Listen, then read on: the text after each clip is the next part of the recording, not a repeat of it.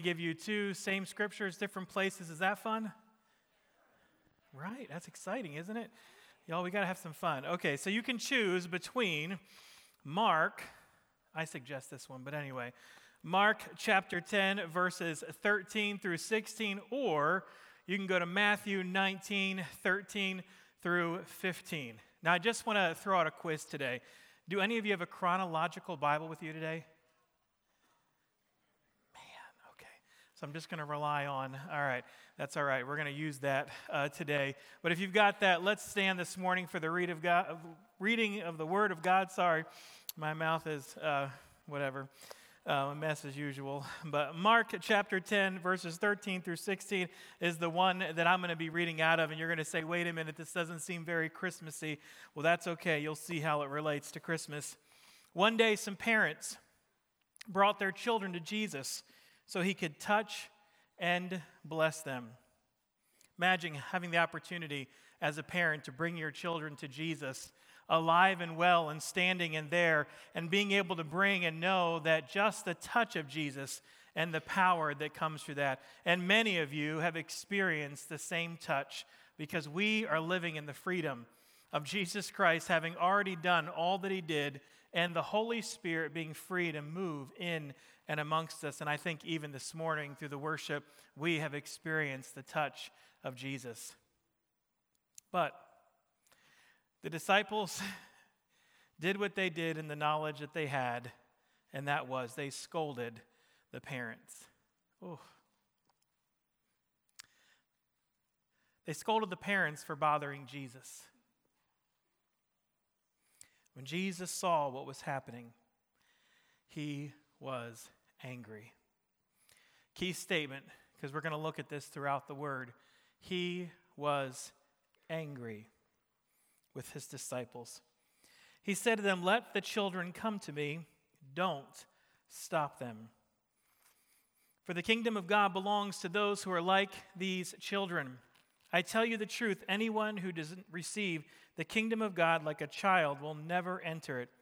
Then he took the children in his arms and placed his hands on their heads and blessed them. God, today, we thank you for allowing your spirit to move in this place already this morning. God, we thank you for the worship, for the words. And God, we pray today that you would continue to speak to us. Let us see how important it was that you came and experienced life as a child. And today, let us see that you're calling us back to childlike faith. And so today, guide us, speak to us, come against the enemy. In the name of Jesus, we pray that this morning the words that come through me today would just be from your throne. God, I just pray that you would cast out the enemy, cast out the thoughts, center our hearts and our minds on the words that you have for us today. And God, maybe these words because they're not really harsh words. Maybe these words today would bring joy, comfort, and peace, hope. And so, Lord, we thank you and we ask that you'd be here with us in this time. In Jesus' name, amen. Amen. You may be seated. Okay, so I just want to give you some facts that are like so simple and so basic. Are you ready for some basic facts? Isn't it nice just to chill sometimes in church and just get some basics? All right, so here's some basics, and you're going to see throughout today's message, I made up some words. Is that okay? Listen, I feel like it's all right, right? It just it keeps it so you all know I'm not that smart. Okay. Um, facts is Jesus experienced. Now, you're going to disagree, some of you theologians, and some of you won't disagree. So I just want you to just allow your mind to think this, okay? There's something about knowing and knowing. Okay? I'll give you an example. So, as a student growing up, right, I knew what a teacher was, right? Because I was under a teacher's. We all probably have been there. Have you all ever been a student? Good, because you're a student right now. Okay, good. You're a student of the Lord's. Anyway, as, as students, we look at teachers, and sometimes we probably, over our years of being a student, we probably think in our minds that we could do it what? Better. Come on now, right? You're smart. So at some point, probably in your teenagehood, you would have probably thought, I, I could teach this better. I mean, this teacher, you know what I mean? Like we think that. But then, after going to college and stepping in to be a teacher, and I taught students with disabilities, developmental disabilities, and behaviors, I thought to myself, what was I thinking?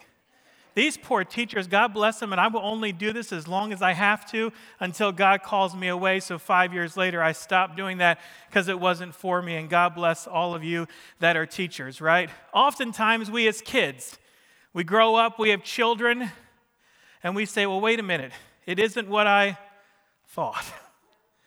I'll just be honest with you. It just isn't. And then I thought that I had a good grasp on it and then one of my kids started going into teenagehood, and I've told her recently, I said, What happened? We were like excellent parents. You're like, I thought I was on the top of the world. Now I'm like, Look, I'm about as bad as they come. Do you know what I'm saying? Because, like, sometimes, you know, they teach us like equal opposite.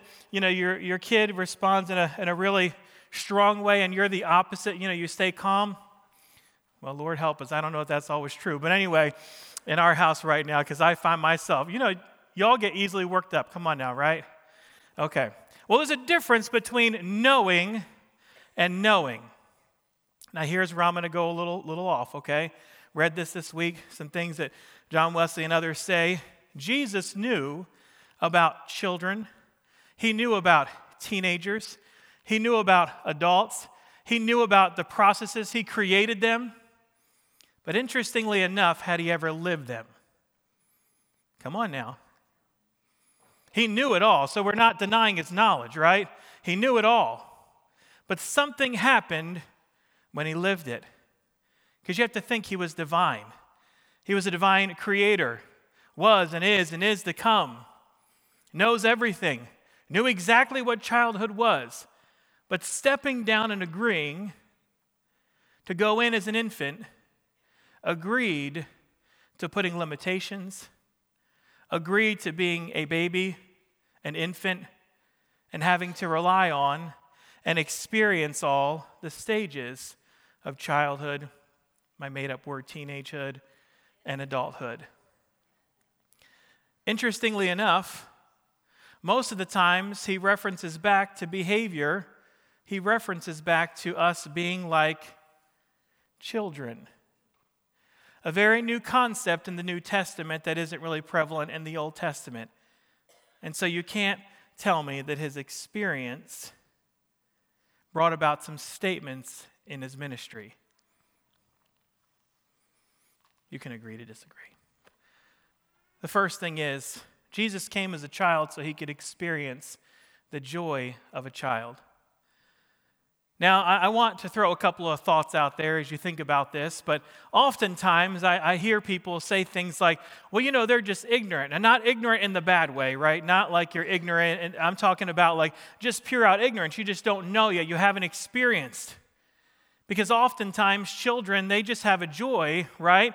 That they don't really know where it comes from, but it's just a joy of life. I mean, look at the baby.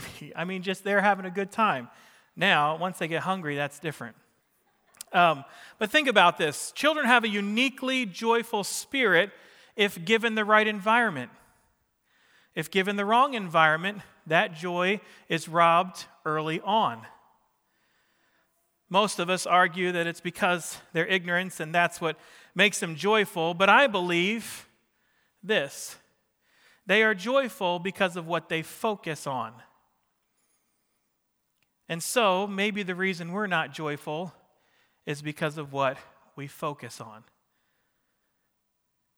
And so, Jesus came and experienced the unadulterated joy of childhood. You wonder why we don't get to hear and see a lot about his childhood and we kind of skip many years because he was being allowed to be a child something that our society is robbing from our children. They're attempting to take away the years of joy, the years of innocence. I'm always fascinated. We're not a big electronic family, we just aren't. And as long as I'm the head of the household, we just won't be. Because I believe electronics, that's just my opinion. You can think I'm old, and that's okay. I feel like it robs a lot. Video games rob a lot. Online robs a lot. What do my kids do? They create stuff. In fact, I was doing something outside yesterday and I'm just praying about today, and I watched them because they said, Dad, we don't want to be out here anymore. And I said, You're not going to bother your mother. She's wrapping your gifts, so you're going to stay out here. And Charlotte said, Okay, Dad, let's create something. And they created this whole game, and they had three areas going on, and they just had paper and junk that was outside, and they made something of it. They made something of it. And they were thrilled at what they made. And when they were done, they said, Dad, look, we made a house here and a house here. And I didn't know what they were. They had Skittles and stuff, but they were little pieces of paper. And they're like, look at our Skittles that we're feeding our kids. I'm like, what Skittles? They said, there they are. I'm like, well, that's great. They were thrilled. When and where do we lose that? Because Jesus said, don't lose it. Jesus experienced.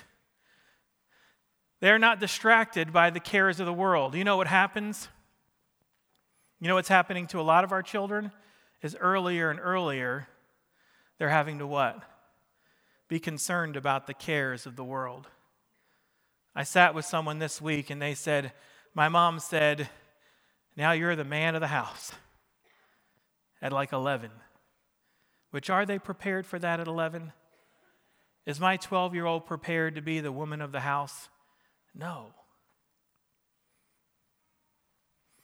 See, what happens is the cares of the world creep in and the joys of Jesus creep out. Keep in mind that Jesus chose to reflect on childlike behavior in relation to a lot of things. One of those just being joy. Okay, so I'm going to just give you an issue with what's happening here. And really, today I made it into points, but it doesn't really fit into points, so just go with me, okay? I did it for those of you that say I really do well with the points, all right? So they're there, they don't make any sense though. Okay. I want to just take a step out and a step back into the points. The step out is when you study this scripture further, no matter where you see it, the disciples were aggravated with Jesus. Because think about it, in that day, the children are coming to Jesus. You know what, what happened when that happened? The important people didn't have time to be at Jesus. Because see, they were struggling with the mindset of what? Well, this is bigger than just, and this isn't, and you should, it's not about being a servant, it's not about humble, it's about let's take them by force. Let's and so by the children coming in, you're letting the lowest of society step in to a place where they were really trying to push the highest of society to make the most influence. Now, tell me that disease isn't still rampant in the life of church and the life of Christians, just in general. And remember, Jesus, the kind of the lowest of the low are the most important of the important. And so for the disciples, it was kind of different. Second thing I wanted to just touch on was, and you say, well, this makes no sense. Well, think about it, okay? And take a moment to really ponder the severity of this powerful divine being stepping down and saying, I won't be powerful or divine. I'll come in and I'll be lowly in a manger, in a, in a where all these things just so low. Going from like thee to it's a trust. Now you say, oh, there, I mean, Mary and Joseph, there wasn't a lot. Come on now. God was saying, I'm going to entrust you with my son. So I really believe that Mary and Joseph weren't dysfunctional. They weren't, I'm sure they had their problems, but I'm pretty sure it was a stable, good environment where God could trust Mary and Joseph. And based off of the Magnificat, or however you want to say it, she was aware of that. She knew that. She saw that God took his time to find and was humbled by that. And so, and I think this should be true in our homes. And, you know, I, I feel like it is important as a pastor to challenge our families. Like, we have to step up. Read an article a couple weeks ago just studies that Christian parents are raising children that go out into the world. And I don't know why, and I'm trying my best to combat that and to speak that and not to live that in my own home. No guarantees, but we're going to do all we can to make that not the truth for our children. But something here that's so important is that God entrusted Mary and Joseph, and Jesus says oftentimes we should be like a child, which really you have to trust. If you're in a good, stable environment, your children should know what? Now, this is different. They may not always be happy with you, right? If you're a teacher, you know that well. Children aren't always happy with you, right? But they should be able to trust you. Even in their unhappiness, they should know that and that's something I believe in our home, right? They may not always be happy, but they can what? Trust us. They can trust us. They can test the limits and know that we're there, know that we're with them, know that we're for them, know that we love them. Jesus knew and here's what's significant Jesus knew that by going through this process of being implanted into Mary, that he would have limitations. You say, well, that, that's just so simple. Come on now, y'all. He went from no limitations to limitations and trusting Mary and Joseph in his limitations, meaning he had to receive from Mary, both physically, emotionally, spiritually. He didn't just like, it never says in Scripture that he popped out and said, Listen, I'm the Son of God and I'm here to. Did we ever read that? And he just began to recite Scripture and said, Mary, I don't really need you. I just need you to just keep an eye on me. No. In fact, Mary and Joseph were entrusted to keep them safe. We're learning in Sunday school about the parallels and how they had to move from here and there to stay safe and how that actually is spoken of in the Old Testament and how it's verified in the New Testament. Mary and Joseph were entrusted and were trustworthy in a very open way. And so Jesus, for the first time in history, understood limitations. And you know what? Sometimes in church, in our own spiritual walk, you know what we know the best? Our limitations. And yet the Lord is telling us don't have limitations. See, children, if given the space, can trust that they can experience, they can grow, they can have fun, they can, in an environment that's safe. God trusted Mary and Joseph. And so Jesus understands our need to be able to trust him. And let's be honest on a Sunday morning, a day that we worship and honor the Lord, at times we have a hard time trusting Him. Wouldn't you agree that there's moments in your walk? And Jesus is saying, I want you to be like children who have joy, who know no limitations, who think everything's possible, who think that paper could be Skittles because their imagination is so bright who trust us to provide for them. And so Jesus understands the need for us to trust him. And so, in those places where we're not trusting him, those are the places he most needs to be. The third thing, all right, so you may disagree because some say five, some say three. I say three. Is that okay?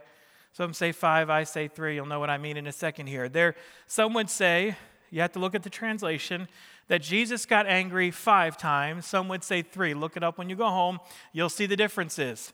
I say three because two of the translations, okay, it is like he became indigent but not angry. He was furious at his situation, but it never expressed itself in like anger and was never spoken in any translation as angry, okay? But there's three times where the translation says angry as in like angry. Y'all ever get angry? Come on now, y'all. Some of you angry with me right now, but anyway, that's all right, including my wife, but okay. You ever like do a project and, sh- and your wife says it should take you an hour and it takes you three, and then she comes out and says, Well, what happened? And I'm like, What happened? I ain't an expert. You know what I'm saying? That's what happened. You, you married somebody who don't know what he's doing, but he's trying with YouTube by his side, and you know, then your phone dies while YouTube's playing and you're in the middle of it, and I'm just barely holding on to my sanctification. And anyway, so That's why they cost so much to put lights in. By the way, these lights are starting to go. Um, anyway, that's just, Abby told me to start slipping that in there. But anyway, um, okay, I slipped it in. Did y'all hear it, right? They don't sell the parts anymore. We tried to order them, they didn't sell them. So when we replace it, don't shoot the messenger, okay? All right, anger. Three times. So I'm going to go with three. You can go with five. It doesn't matter. But five or three in 30 some years is not very often, right? Because you might have been angry probably five times in the last seven days, okay? So let's give it to Jesus, okay? He was angry just like, even if you want to go with five, that, that's like five. I mean, think about the percent. That's a, that's a small percent. Let, let's talk about three times in his humanhood. Y'all like my new words? Humanhood, y'all like it? I know a lot of you are experts, uh, you know, but listen, we're going to go with some fun words. When Jesus healed in the temple to save or to kill, it says he got angry. You know why? Because they were saying, Why are you doing this on the Sabbath? And he said, Well, do you want me to? I mean, you want me to save them? They're either going to die. Interestingly enough, if you read this passage, you'll see that Jesus knew further than them. They just saw somebody that was sick. Jesus knew this person was actually close to death. So he uses language like, to save or kill, what do you want me to do? Well, come on now, don't you all want him to save? And that's what he said, and that's the one time. Translated well, he was angry. Another time, let the little children come to me. Whew, come on, y'all. Mm. He got angry with his very own disciples, expressed and translated you say, well, Matthew doesn't say that. Mark does translate Matthew well, and he was. So there's something about this. Let the little children come to me. You know why? Because Jesus was setting up something. Jesus was saying the minute you stop having joy like a, innocence like a, trust like a, imagination like a, you will get What's a good word? I won't go there. You just imagine it, okay? There's a whole list of them. Just look for sad, grumpy, set in your ways, lack of hope, peace, trust, imagination.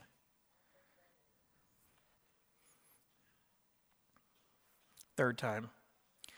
And we all know this one well because this is the one we focus on. We forget about the other two because we like the cleansing of the temple. Man, get that baby clear.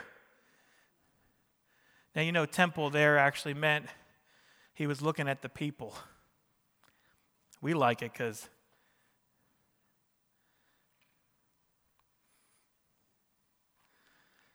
So Jesus understood anger because he willingly went as an infant. And he watched, I'm sure, over his years growing up, people get angry. Probably some, rightfully so, some probably not. Because you know what? Some of our anger is righteous, some of it probably isn't. Some of our responses to anger is probably good, some of it probably isn't. And so I'm pretty sure when Jesus expressed his anger three or four times over 30 some years, it was legitimate. And he did it because he wanted to say, look, if my people don't stay like these little children, you fill it in.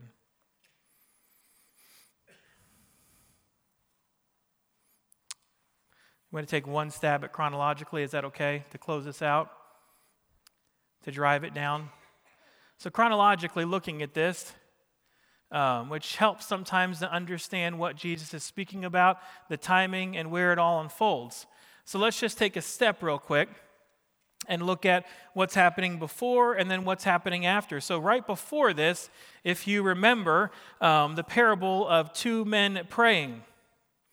And if you think about it, I love this because you've got one man who's proud, a proud believer, Praying for what? We, we know the scripture well. Praying that everyone would, would know what he's doing. And then you have the tax collector who actually turns to the side and begins to weep and mourn and tear his clothes because he's thinking about who he is in relation to Christ. Right before the children's incident, I'm going to call it. Interesting, proud, be like a, ch- a child who isn't proud. Now, we're not talking about teenagehood. You know what he didn't do? He did not ever say, do you, did, I mean, maybe your Bible says something different, be like a teenager, because I think we all know that's like a bad idea. Do you know what I'm saying? Like, that's, he was a teenager and he said, look, well, I'm not, I never, I mean, did he ever say that? Come on now, he didn't say, like, be like a teenager, just up and down. Every day's different. Every day's whatever you feel it's going to be. I mean, it's, it's out of control. Anyway, thankfully it ends, okay? And you become friends with your kids again. But anyway, prior to these words, we see that. And then afterwards, right after, interestingly enough, who does he speak to? We don't like this one. He speaks to the rich young ruler. I mean, all together here. You say, well, that, I mean, that just kind of happened that way. Uh, uh, okay. Parables he actually decided to say. And, and uh, what did he say to the rich young ruler? What he's still saying today. And you say, well, what does this have to do with Christmas? Well, I mean, Christmas is a generous time. God generously decided to stop the process of Passover and bring the Passover. He generously said, I will give unto you my child. And that young rich ruler couldn't see it because he was so wrapped up in the here and the now, which I believe is still a great disease in the church. You know what children aren't? Now, I brag on my kids, and they may turn out awful, so I'm just putting that preface in there, okay? I hope they don't, but I'm not saying, because look, I, we went into teenagehood, and I know what was happening, and so they may go into adulthood, and I won't know, but I promise you I'll be doing what? Praying, loving, embracing. I'm going to be like that dad in the pen just waiting. And I don't care what anybody says, I'll be there with my arms wide open. But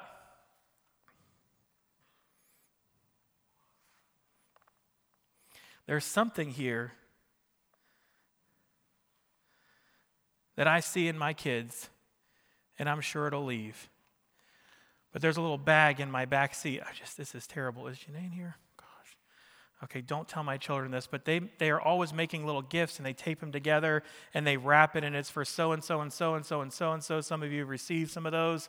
And like they take their finest things that they have and they put it in there and then they give it to me. Well, then I don't give it to you because like in there is like the baby doll we gave to them three years ago and like i mean stuff that like i just feel bad so i'm gonna like slowly gift it back to them and i cut the tape that's been like terribly taped in the wrapping right i have a bag in my back seat right now of like 20 gifts i haven't given to all of you and um and i took all the toys out of it i'm gonna return them because like they mean something to me even though like you know, that's probably not good if they're willing to give it. Um, but then they say to me, like later on, like, I don't know where my Polly Pocket is. I'm like, oh, I have it in my pocket. I actually took it out of a present you gave to so and so, but here you go because you forgot. But there's something about them that they just want to give. And they want to give and they want to give. And every time we turn around, they're upstairs making these little like things and stuff. And I hope that they see that the reason that we have a giving heart is because God has graciously given to us. And you know what? That's not what I've seen my whole life. But my whole life, I've always seen and recognized that I have a gracious God, that has always been there giving to me, even when I was not given. Now, when I was young, we were really poor. We were looking at pictures the other day, or a year ago. The other day feels like a year ago, doesn't it? You know, Christmas was like yesterday and it's here next Sunday. You know, we get to we get the privilege next Sunday to worship Christ in his in his sanctuary. Mm, Jesus. We're looking at these pictures and you know, when I was a kid, if you had holes, it wasn't cool. Now, don't judge me, okay? I, I, shouldn't even said this, but we were looking at stuff and like our pajamas and our clothes and everything had holes. And the reason that was is that that's all we had. Like we had a pair of pajamas. And at Christmas, we got clothes. Why? Because at that time, that's what they could afford. Thankfully, it got better. But back then, holes weren't cute, so my mom, who sewed, would sew patches. You know what kids, when you're a preteen, can see at that time? Patches. You know what they made fun of? Patches.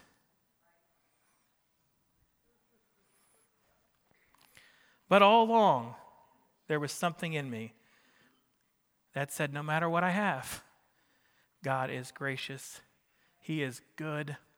I still remember moments, especially after the new year, when I would go back and wouldn't have the new things and others would, where God would just give me peace in my heart as I was being made fun of. Our God is a gracious God who gives, who understands, who walked childhood with not a lot and continued his life and ministry with just what he needed to show us that we need a lot less than we think we need. But most of all, what we need is a heart that's willing to be childlike. And the greatest loss in the church, and I don't mean AFC, but in the church, is childlike faith. What happened to it? Jesus was a child, which means Jesus gets it. That's why his words are so impactful. And so, what does it mean for you today? You know, we don't. I read an article this morning, oddly enough, talking about the impact of Christmas. You know, we don't make it a holy week or anything like that, but imagine the preparation, the planning, the time, the puzzle pieces, if you read and understand how it was all just shifting and moving and keeping him. Because, boy, think about the heyday the enemy wanted to have when he got here. Great. He's in the physical. Let's, let's kill every male just to make sure and so he did that. He came. This is really a holy week of preparation, of understanding, of shifting mindsets, and reminding ourselves that just as he came as a low, humble, sweet child, so we should say. God, today, Thank you for your graciousness. Thank you for your love. Thank you for your kindness. And God, today we just let our hearts and minds go to these scriptures. Interesting scriptures, because when you spoke these words to the disciples, you knew, knew what it was like to be a child.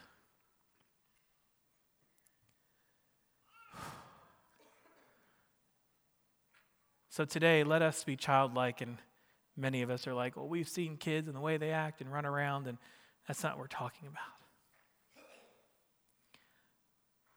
Let us be childlike in our minds, in our imaginations, in our graciousness, in our giving, in our faith, in our hopes, in our grace and mercy. Because, boy, are little kids so gracious. They just forget it. Maybe it's time we just forget it. So, challenge us this week. Really is a holy week, and some would say, well, it's not the exact time, but this is a time that we honor, we set aside, and we celebrate. And so let us this week set aside, celebrate, honor, and live in thanksgiving of the Christ child and remain humble, teachable, and gracious. We honor you and we love you. In Jesus' name, amen. Amen. God bless you all. Have a great morning. We'll see you in class.